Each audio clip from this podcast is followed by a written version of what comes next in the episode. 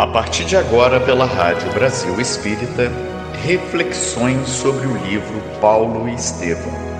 Uma apresentação César Perry.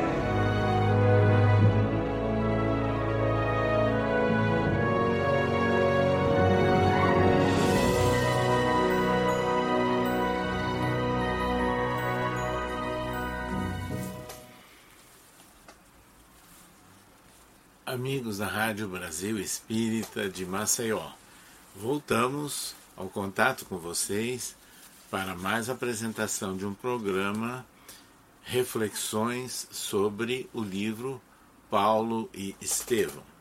Trata-se de um romance mediúnico, né? Foi psicografado por Francisco Cândido Xavier e assinado pelo Espírito Emmanuel, que é o seu orientador espiritual. Nós estamos já há algum tempo, né, semanalmente, comentando partes, capítulos desse romance histórico sobre a saga, né, vamos assim dizer, de Paulo de Tarso. E esse livro focaliza registros de Atos dos Apóstolos e, obviamente, das epístolas de Paulo. Nós já estamos, então, é, partindo para a terceira grande viagem de Paulo de Tarso. Nós paramos no programa anterior, quando ele havia retornado da segunda grande viagem, passou por Jerusalém, Antioquia, cidade de Tarso, sua terra natal.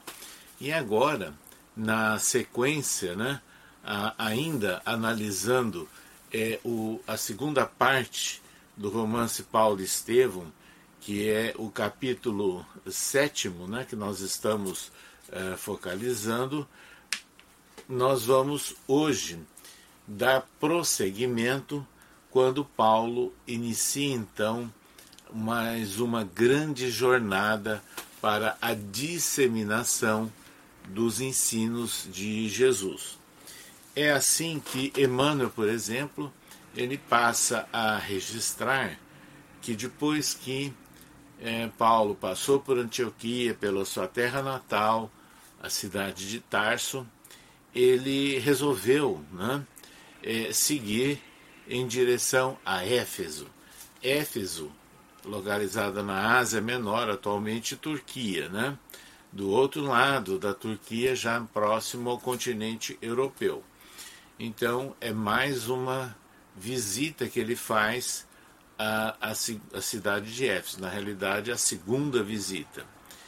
Nessas condições, quando ele chega lá na cidade de Éfeso, ele encontra uh, um momento de muitas discussões e que ele esteve presente ali na sinagoga. Era o hábito né, de Paulo uh, visitar as sinagogas e levar a sua mensagem. Mas havia, uh, naquele momento, uh, algumas animosidades, não é? E porque os judeus não aceitavam, obviamente, uh, o retorno de Paulo, que era considerado um traidor, né? Então era muito importante a presença dele na cidade de Éfeso, porque ela representava um porto, um local assim de grande circulação de pessoas, facilitando depois a disseminação da mensagem de Jesus. Então ele resolveu parar por um tempo mais prolongado na cidade de Éfeso. Nós sabemos que foi o local que ele permaneceu por um tempo mais prolongado três anos, né? apoiando, obviamente, o trabalho de João. E foi ali que ele encontra é, companheiros, né? o apoio de companheiros como Timóteo, uh, Silas, Tito, aqueles jovens que o acompanhavam uh, em muitas das suas jornadas. E num ritmo de trabalho intenso, né, depois que ele estava lá há dois anos na cidade de Éfeso, aconteceu um certo tumulto. A cidade eh, mantinha um culto tradicional ah, relacionado com a deusa Diana, né, da tradição eh, grega. Né? E lá também havia uh, festividades, né? E para esse culto é, havia também o cultivo de joias né, é, relacionados com a imagem daquela deusa. E tinha um ourives muito conhecido, famoso, chamado Demétrio, e que é, fez inclusive manifestações de protesto, de animosidade com a presença de Paulo, porque ele achava que isso poderia, é, o, o, o trabalho de Paulo, né, os esclarecimentos de Paulo poderiam comprometer a renda dele, né, como ourives. Então houve toda uma turbulência e um certo motim, não é?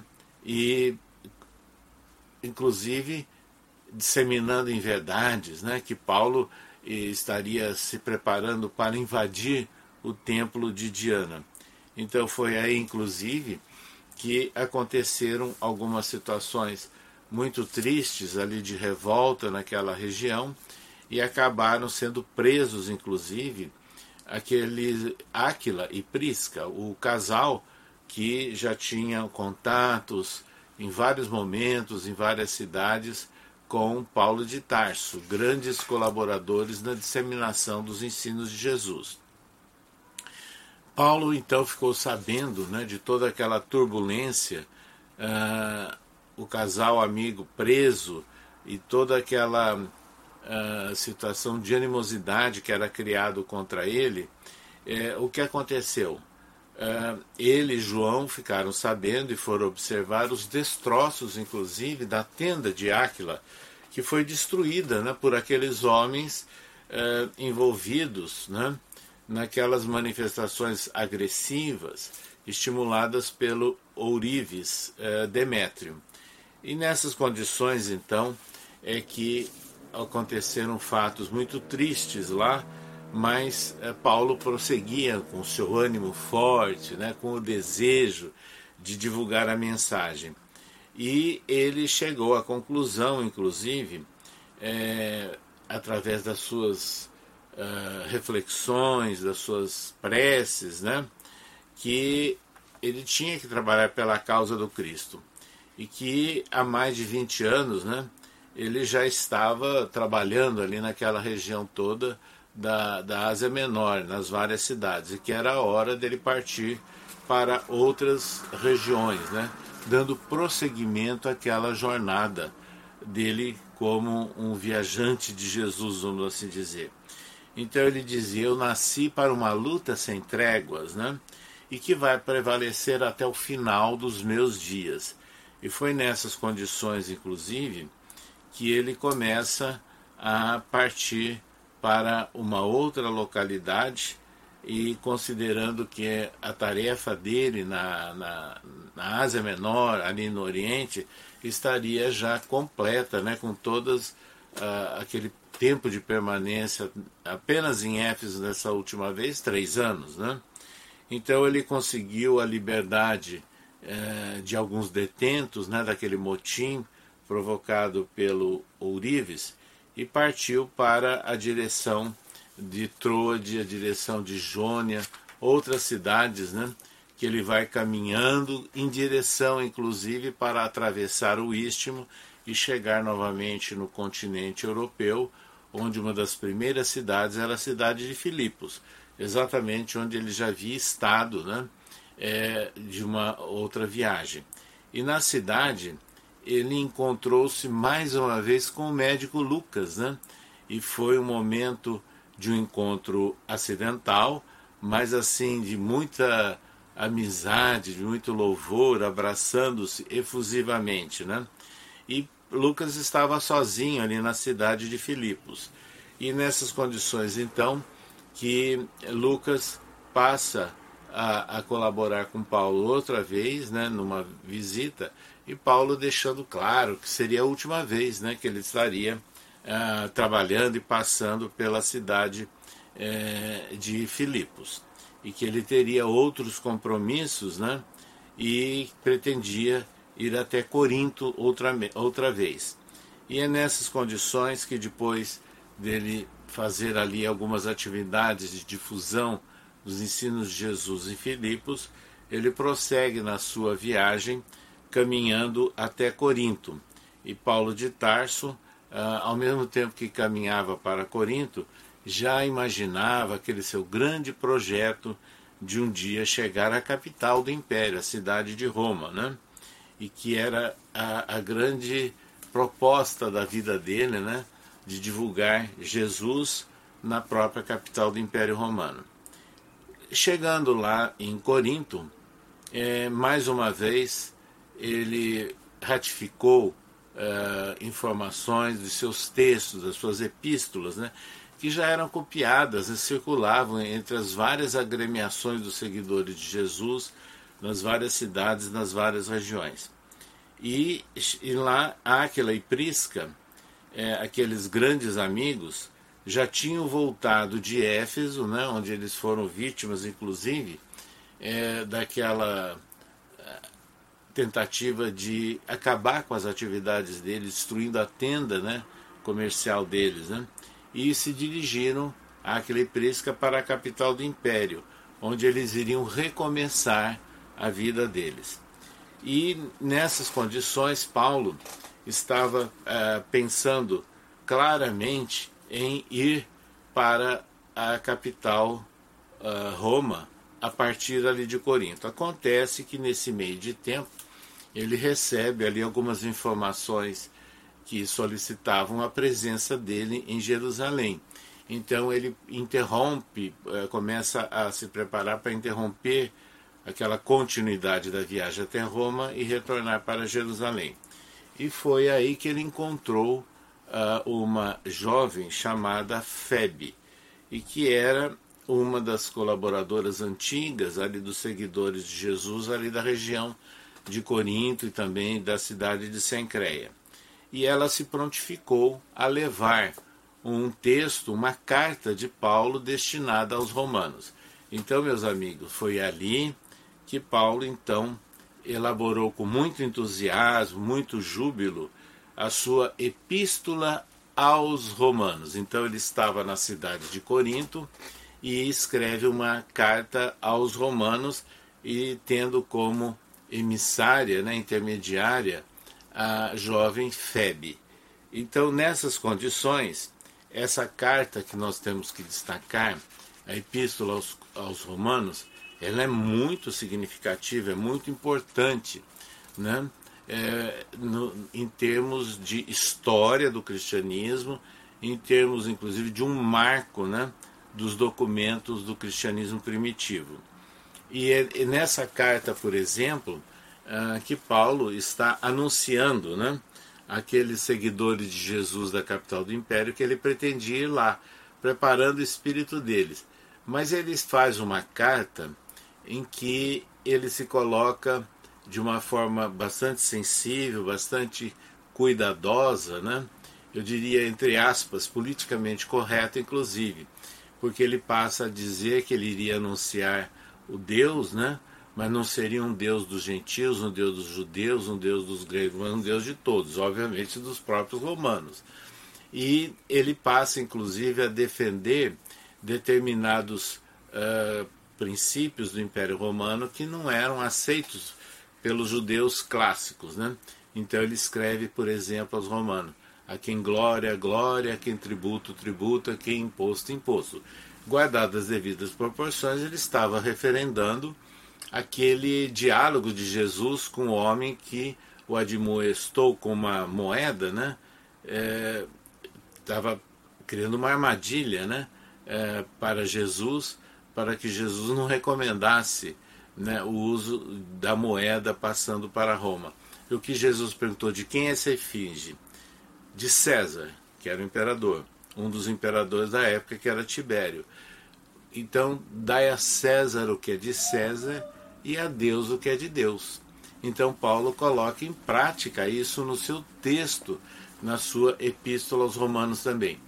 Essa epístola ela é muito interessante porque ele faz determinadas colocações, algumas muito temporais e outras de complexa interpretação, porque ele usa de palavras e de exemplos e de, do contexto da época e que deram margem a diversas interpretações. E essas interpretações originaram, de um lado, uma vertente que é a teologia básica é, do catolicismo. Do outro lado, também uma teologia básica das igrejas reformadas.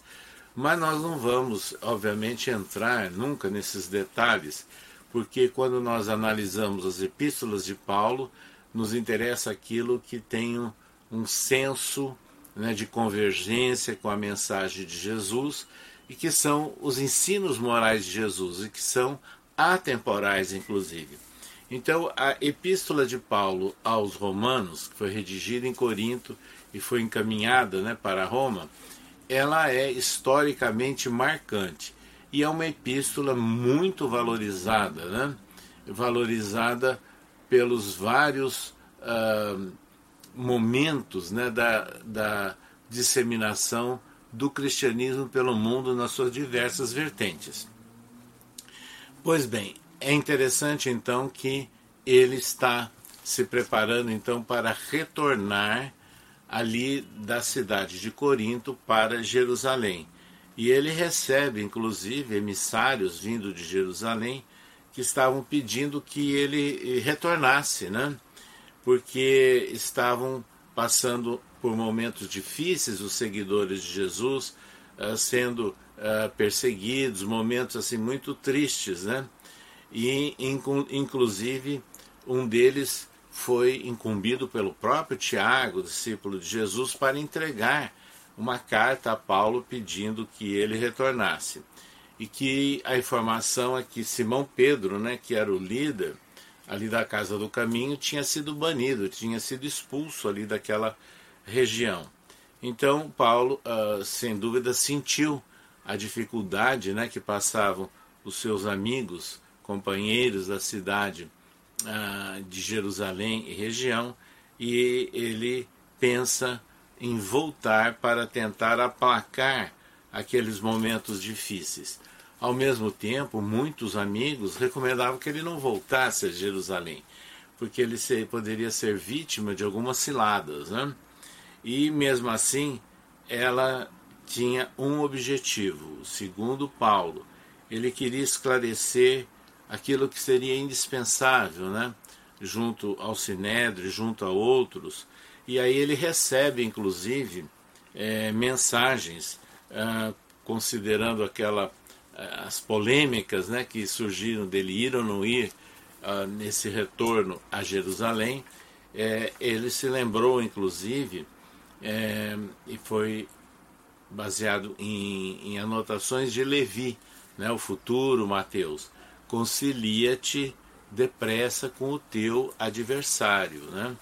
E nessas condições, ele recebe inclusive mensagens, inspiração que partiram do próprio Estevão em espírito, né? recomendando que ele deveria atender sim aos sofredores ali da cidade de Jerusalém. E nessas condições, eh, ele define que realmente ele ia eh, partir para eh, Jerusalém. E aí ele teve um sonho muito significativo que foi registrado por Emmanuel no romance Paulo e Estevão. Ele sonhou que ele se encontrava numa estrada longa, clara, né? E com clarões assim muito belos, né? mas ao mesmo tempo ele via uh, figuras como Gesiel, né, o que é Estevão, e Abigail, que estavam fortalecendo, né, estimulando, dando apoio a ele. E nessa hora estabelece-se um diálogo. Abigail agradeceu a ternura das lembranças dele, né, que ele cultivou naquela segunda viagem, segunda estada na cidade de Corinto, onde ela havia vivido, e ele fez isso em homenagem, em lembrança a Abigail, a sua antiga noiva. Ela agradeceu tudo isso, falou do, do júbilo né, do seu coração e com alegria, mas alertou a Paulo: Não te inquietes, Paulo, é preciso ir a Jerusalém para o testemunho imprescindível. Então começa a ficar claro que havia sim é, um certo planejamento de ordem espiritual para que Paulo retornasse a Jerusalém. Então, nessas condições, é que se, começa a se encerrar a terceira grande viagem de Paulo, né? Então ele sai ali de Corinto uh, e vai passando, né, por algumas localidades uh, litorâneas, né, às margens do mar Mediterrâneo, onde sempre uh, em que havia a parada da embarcação ou do seu trajeto a pé, ele estava dialogando, apoiando, né, seguidores de Jesus. E nessas condições, ele começa então a retornar para Jerusalém. Mas ao mesmo tempo veio uma outra inspiração de ordem espiritual e que Emmanuel registra o recado para Paulo, porque ele estava muito triste porque ele interrompeu o seu programa, o projeto de ir a Roma e decidiu voltar a Jerusalém. Então, essa inspiração superior dizendo: Tranquiliza-te, porque irás a Roma cumprir o seu sublime dever, não porém como queres, mas de acordo com os desígnios do Altíssimo. Depois então será a nossa união espiritual em Jesus Cristo, para a divina tarefa do amor e da verdade à luz do Evangelho. Então, essa informação espiritual para Paulo deixava claro que um dia ele iria a Roma, mas numa outra situação e já estava inclusive divisando né, que seria um momento final né, para cumprir um, um sublime dever, mas veja, é, preparando para a união eternal em Jesus Cristo. Então, é, Paulo acorda sobressaltado depois de todo essas sensações que ele viveu durante o, o sono, um desdobramento no mundo espiritual, e concluiu então que ele realmente tinha que se preparar para aqueles derradeiros testemunhos, né? E que demandavam a sua passagem pela cidade ali de Jerusalém.